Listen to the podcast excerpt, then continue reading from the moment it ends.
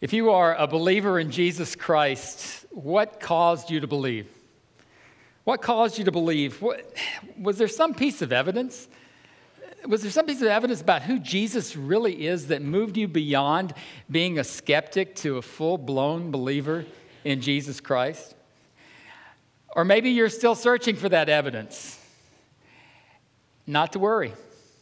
The New Testament is full of people just like you who even had encounters with Jesus and had difficulty believing. And we're going to look at some of those people as we go through the Advent and Christmas season, hoping that as we look at their stories, that we might just provide that, that last little piece of evidence that you've been looking for to become a believer and a follower of Jesus Christ.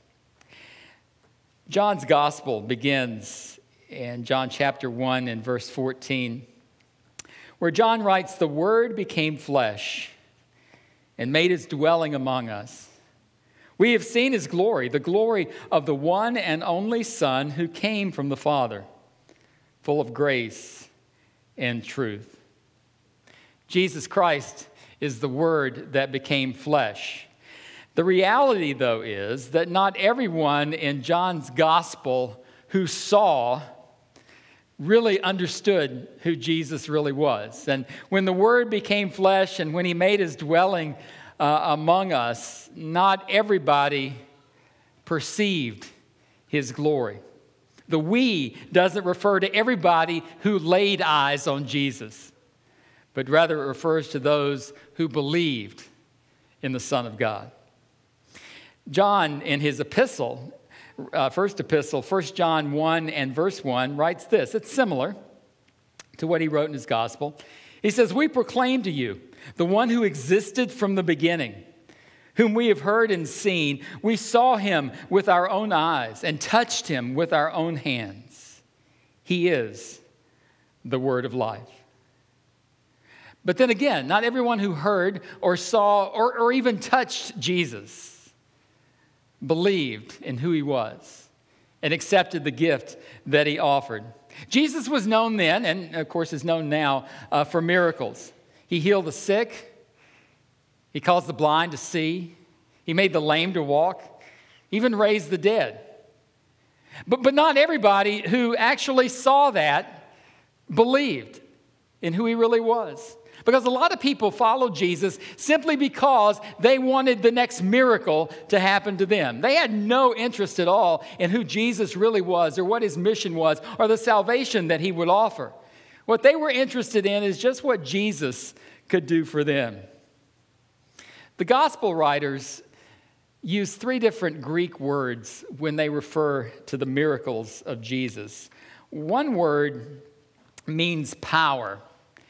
And what it emphasizes is the power of God that is behind the miracle. Some gospel writers use the term wonder.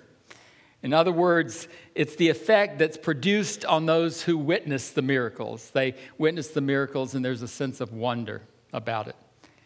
But John uses one that's a little different. John prefers to call miracles signs. Signs emphasize the significance of a particular miracle. And John really likes this word because, and, this is the key point here, is that a sign is something that points beyond itself to something that's greater. You see, John wants so much for us to believe that Jesus is the Savior of the world. John wants us to believe that He is the Son of God. John wants us to believe that He is the way and the truth and the life. So, John refers to these miracles and other acts of Jesus as signs. In other words, he wants people to look beyond what Jesus did to see the significance of them, and that they too might believe that Jesus is the Savior of the world.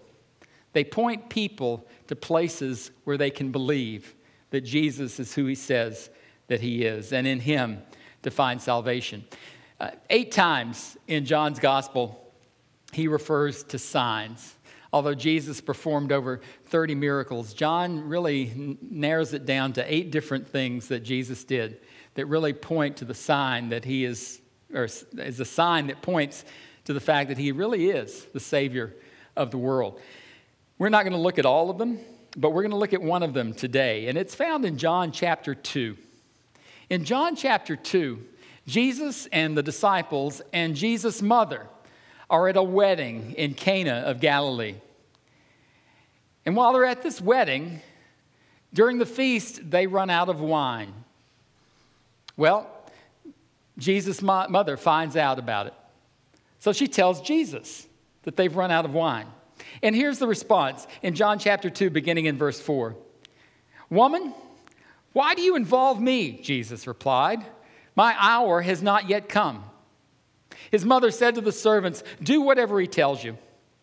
Nearby stood six stone jars, water jars, the kind used by the Jews for ceremonial washing, each holding from 20 to 30 gallons. Jesus said to the servants, Fill the jars with water. So they filled them to the brim. Then he told them, Now draw some out and take it to the master of the banquet. They did so. And the master of the banquet tasted the water that had been turned into wine. He did not realize where it had come from, though the servants who had drawn the water knew. Then he called the bridegroom aside and said, Everyone brings out the choice wine first, and then the cheaper wine after the guests have had too much to drink. But you have saved the best till now. And then look at John's commentary on that incident in verse 11, where he says, What Jesus did here in Cana of Galilee was the first of the signs through which he revealed his glory, and his disciples believed in him. And his disciples believed in him his disciples, people who were following him around, people who had heard his message, people who had had interaction with Jesus. And here it says, this is where they believed. So, up until this point, had they just been kind of closet skeptics? You know, they followed Jesus. They, they understood that he was different, but, but they couldn't just bring themselves quite to believe in who he was until this sign happens. And this sign points them. This is the last piece of evidence that they, they, they need to believe that Jesus is really who he says he is. Some people have followed Jesus in the sense that they know who Jesus is. They, they come to church every Sunday. They hear about Jesus. They've read about Jesus. They believe that Jesus is different. Uh, that he's not just a man. But they can't quite bring themselves to believe. Maybe that's you. Maybe you've been around Jesus all your life, but, but you just haven't brought yourself to believe. And guess what? If that's you, it's okay. It really is. Because that's what we're going to be talking about. We're going to be talking about these signs that, that point, and hopefully, hopefully, one of these signs will point you to where you need to go, what you need to see with the eyes of your heart to cause you to believe. You see, John and the other disciples were with Jesus. They had witnessed all this stuff. John writes that we saw it, we touched it, everything about Jesus. We were there. Yet John confesses that the disciples had to have a sign to, to, to really push them to the point of belief. And so John realizes look, if we had trouble and we were there, John realizes that those of us 2,000 years later may need a real good sign from Jesus as well to point us to who he really is. So, what's the evidence that comes from this story? What's the sign all about? Well, John says that, that here Jesus revealed his glory. And, and indeed, through this miracle, Jesus does reveal his glory. But he reveals it in an intimate way, not in a, in a grand way. And you might say, well, what do you mean not in a grand way? He turned water into wine. That's a pretty grand thing. Yes, it is. He turned water into wine, but not everybody knew about it. The, the guests didn't know about it. In fact, they didn't probably even realize that the wine had run out. The host, he didn't realize it. He didn't know that Jesus had done it. The bride and groom didn't know that Jesus had done it. Why? If, if Jesus is going to reveal his glory, why not, why not to everyone here? Well, maybe it's because this story really isn't about them. It's not about the, the master and the bride and the groom and, and all of these other people in the story. It's not, it's not really about them. They provided the occasion, they provided the dilemma for Jesus to show his glory. But just his mom, the disciples, and a few of the servants really are witness to this miracle. Jesus is not even recognized and congratulated publicly. In fact, the groom gets the glory for having this great wine at the end of the banquet. And by the time we get to verse 11, though, really, the other players have just kind of faded into the background. This is a very intimate story in the middle of a big event.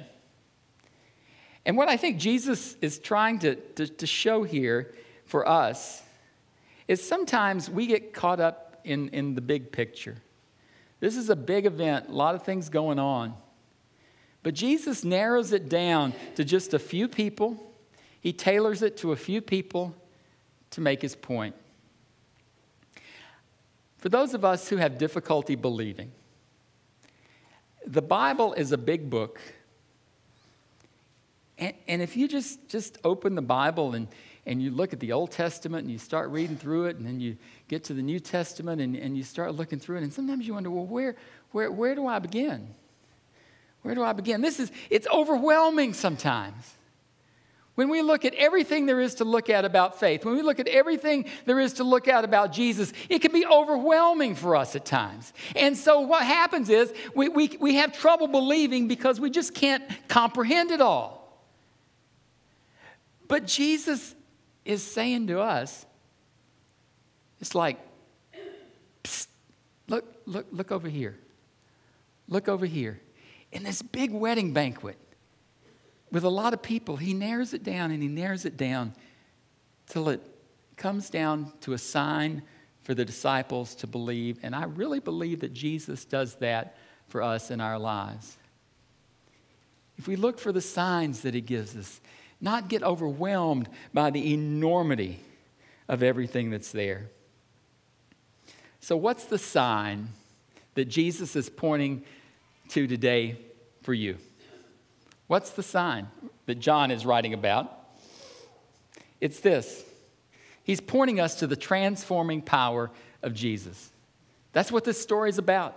When you peel off all the different details and everything, it comes down to the transforming power of Jesus Christ. And the key point in all of this is that Jesus transforms the ordinary into the extraordinary. Jesus took ordinary jars of water used for washing, for ceremonial cleaning. Ordinary water from ordinary jars, and he turned it in and transformed it to the most extraordinary wine that anyone had ever tasted. So, what's ordinary when it comes to life? If Jesus is going to transform the ordinary, what is ordinary? Well, ordinary can mean customary or usual. The idea that, that you have an ordinary routine in your life. What is an ordinary day for you? What do you do during an ordinary day? Good or bad, everyone has an ordinary, something that is usual for them, a routine that they go through. But ordinary can also mean below average or mediocre. If it's ordinary, it's not really living up to its potential. Ordinary can also mean plain or of no particular interest in the sense that when we look at our lives, sometimes we get the feeling that really our lives have no value. They're just ordinary. The point is, it doesn't matter what your ordinary is, it's what's ordinary for you. Your ordinary habits. Everybody has habits, good and bad. But what's ordinary for you? What about the struggles you go through? Everybody has struggles, but what's ordinary for you? What's your day like? What's ordinary? What are your relationships like? What's ordinary? Good or bad? What's ordinary for you?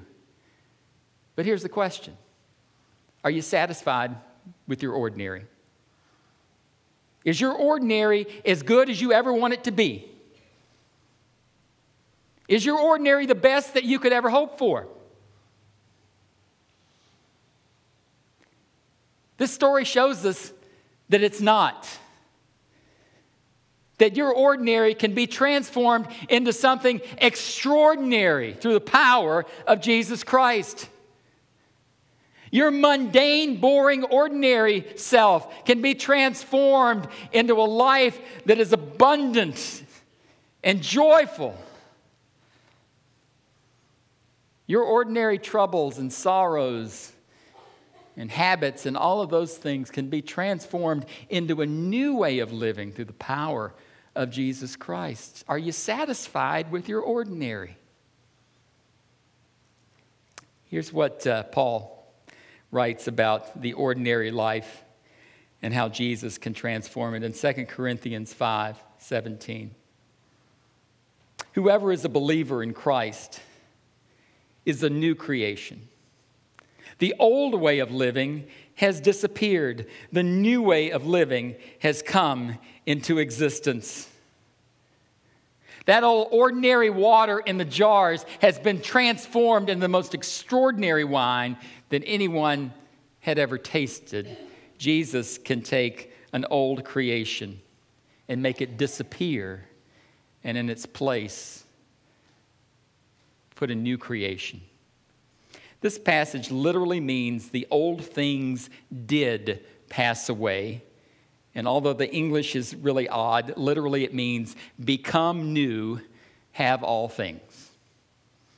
The old things did pass away and become new, have all things. The idea is not that the believer, the person who comes to Christ, ought to be a new creation.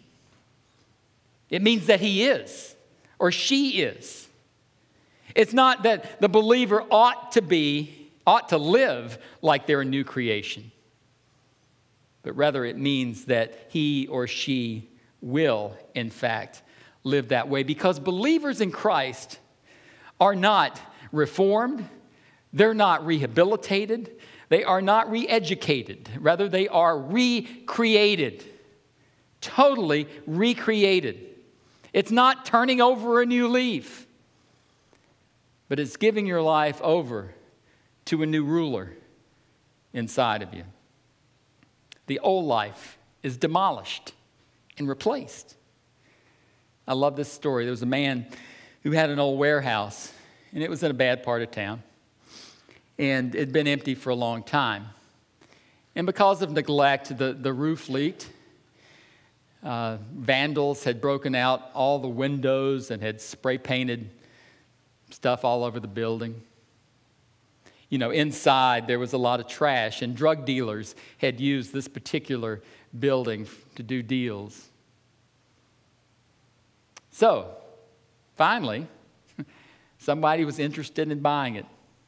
So the owner is taking this prospective buyer through this old warehouse. And as they go through, he's apologizing for the trash, he's apologizing for the leaky roof, and he's apologizing for the broken windows, and he's apologizing for all the graffiti. And he keeps reassuring this new buyer. He says, Look, but before you buy it, I promise you I'll fix the roof, I'll put in new windows, I'll get rid of all the trash, I'll, I'll do all of these things, these renovations that need done. And the prospective buyer smiles and says, Forget about the repairs, forget about the trash. He says, Because when I, when I buy this place, I'm going to build something completely different. He says, I don't want the building, I just want the site. And that's what it is with Jesus. When Jesus comes into our lives, he's not interested in repairing our building, he's interested in making us completely new. He's interested in the site. If we give our site S I T E, to Him. If we give ourselves to Him, He is in the business of taking whatever our ordinary is and making it, making it into something extraordinary. We don't have to clean it up first because He's going to take it, tear it down, and build something completely new. For that to happen, we have to first admit that it needs done. We also have to believe that Jesus is the one who can make it happen. And then we have to give ourselves completely over to Him to accomplish it. What keeps us ordinary? What keeps us ordinary? You, you might say, well, you know, I'm not satisfied with my ordinary. I'm really not. But nothing changes. I want it to change, but nothing changes. I'm not satisfied with my ordinary. What keeps us ordinary is sin. The reason sin keeps us ordinary is because that's us, that's who we are. We are sinners. We are separated from God, from a holy God, by our sin. That's ordinary. That keeps us ordinary. Nobody likes to admit that they're a sinner. But the Bible tells us that we're all sinners and that we're all separated from a holy God. Sin stands in the way of our becoming new. Now, unless we deal with a sin issue, our ordinary is never, ever going to change. But here's the thing we can't deal with it. We can't. There, there is nothing we can do of ourselves to make ourselves right with God. God is holy, we are sinners by nature. There is nothing, absolutely nothing. Our absolute best is not good enough to make us right. Though we try over and over and over and over to earn God's favor, there's no way to do it. So if we're going to deal with a sin issue that's keeping us ordinary, then we need someone to do for us what we cannot do for ourselves. 2 Corinthians 5, verse 21. For God made Christ who never sinned, to be the offering for our sin, so that we could be made right with God through Christ. Christ, the sinless Son of God, came to earth and he died in our place. He died for our sins. He paid for our sin. And he gave his life so that there was a way for us to be made right with God. And when we confess our sins, when we accept the gift that He offers, when we embrace Christ, our lives become anything but ordinary.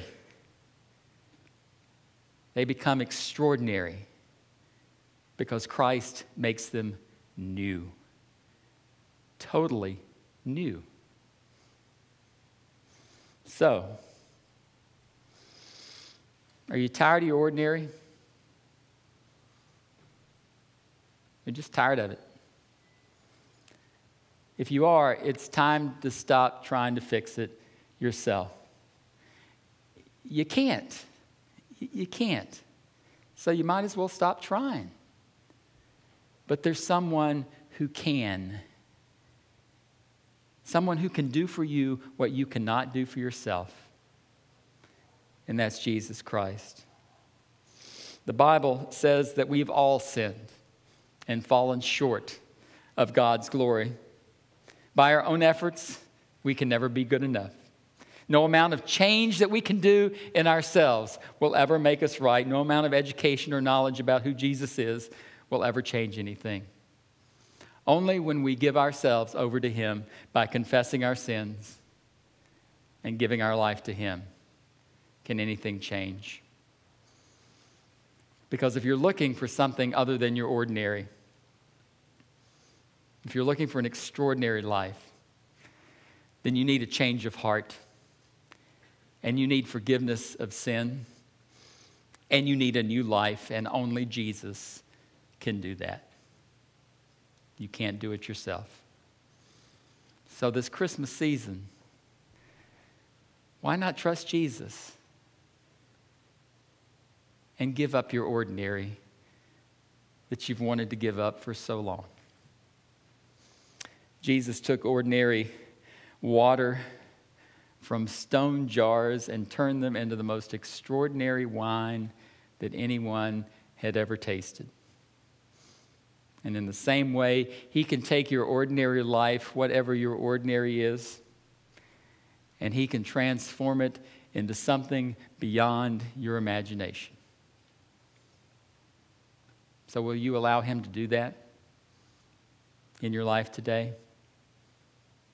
Are you tired of your ordinary? Let Him do something extraordinary in your life today. Let's pray.